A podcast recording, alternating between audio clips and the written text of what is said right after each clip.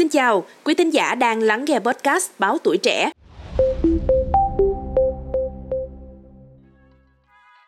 Thưa quý vị, vừa qua thì câu chuyện ở một sở thú tại Hàng Châu, Chiết Giang, Trung Quốc đã trở thành đề tài được bàn tán xôn xao.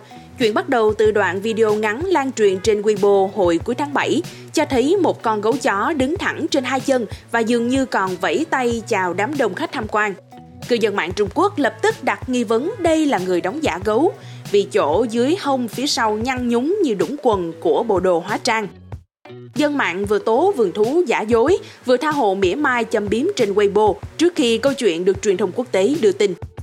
Ngày 29 tháng 7, một nhân viên giấu tên của vườn thú phân trần với một hãng tin Trung Quốc rằng chú gấu tên Angela này là gấu thật chứ không phải là con người cải trang. Người này còn nhấn mạnh, chỗ chúng tôi là cơ sở nhà nước, đâu để chuyện đó xảy ra.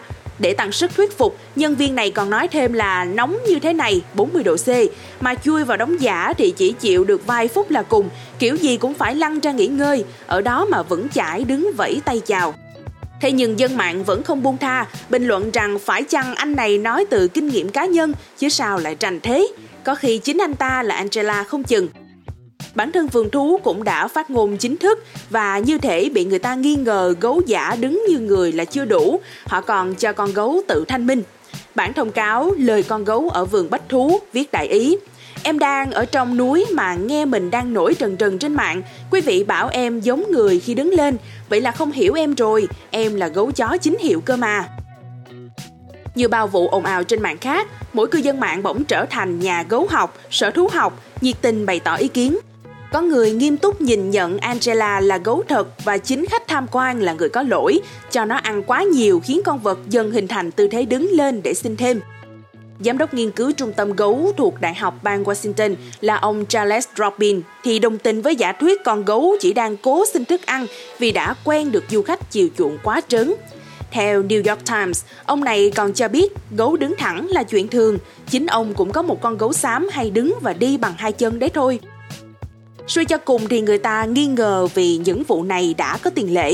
Hồi năm 2013, một sở thú ở tỉnh Hà Nam đã bị tố dùng chó ngao Tây Tạng giả làm sư tử.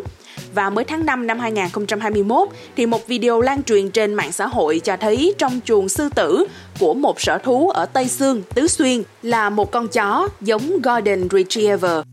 Một nhân viên vườn thú nói với người quay video rằng chuồng đó đúng là chuồng của sư tử thật, nhưng con vật mới chuyển sang chỗ mới, chẳng qua chúng tôi quên tháo bản thôi. Tuy nhiên người quay video vẫn không phục vì đi hết sở thú đó cũng không thấy con sư tử nào.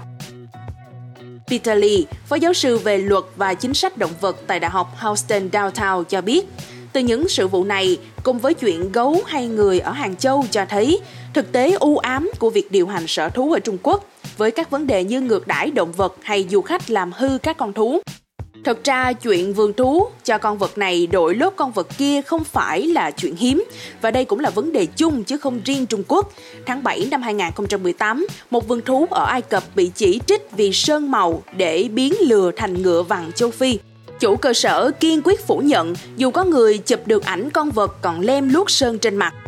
Nhân dịp đó, báo South China Morning Post điểm mặt năm sở thú với cùng chiêu trò hóa trang cho động vật gồm vụ thêm vài nét chấm phá cho chó thành gấu trúc ở Ý, vẽ lừa thành ngựa vằn ở Israel và một trường hợp nữa ở Trung Quốc là cho chó Husky vào vai sói. Trong mọi trường hợp, người quản lý đều có lý do để trần tình. Chủ vườn thú ở Israel nói ngựa vằn thật đắt lắm, 45.000 đô la Mỹ một con, nên dùng lừa đỡ vậy.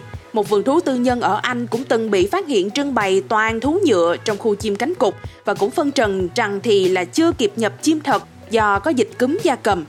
Khu chuồng trại này thiết kế riêng cho chim cánh cụt, không thay đổi công năng được, thôi thì cho thú nhựa vào, dẫu gì cũng giúp trẻ em vẫn tiếp cận và học về chim cánh cụt. Tim Dowling, người kể câu chuyện này với báo The Guardian, cho rằng nói vậy thì thật khó tin. Ông đã tận mắt thấy khu vực đó và muốn bỏ hươu cao cổ nhồi bông vào cũng được nếu muốn. Tóm lại, vườn thú luôn có nhiều lý do bào chữa cho chuyện thú giả, thú này đổi lốt thú kia, vô tình hay hữu ý, nhưng công chúng có quyền phẫn nộ. Bị lừa không phải là cảm giác dễ chịu và như trong đoạn video chó trong chuồng sư tử, người quay đã nói, tiền vé không quan trọng, điều quan trọng hơn là tôi không biết giải thích chuyện này thế nào với con tôi. Nhưng tiền vé có lẽ lại quan trọng với vườn thú. Sở thú ở Hàng Châu không mong ồn ào quanh chuyện gấu hay người sớm hạ nhiệt, bởi vì từ khi vụ việc nổ ra, khách cứ ùn ùn kéo tới. Riêng ngày 5 tháng 8, tức sau đó một tuần, đã bán được hơn 20.000 vé vào cổng, tăng hơn 30% so với thường ngày.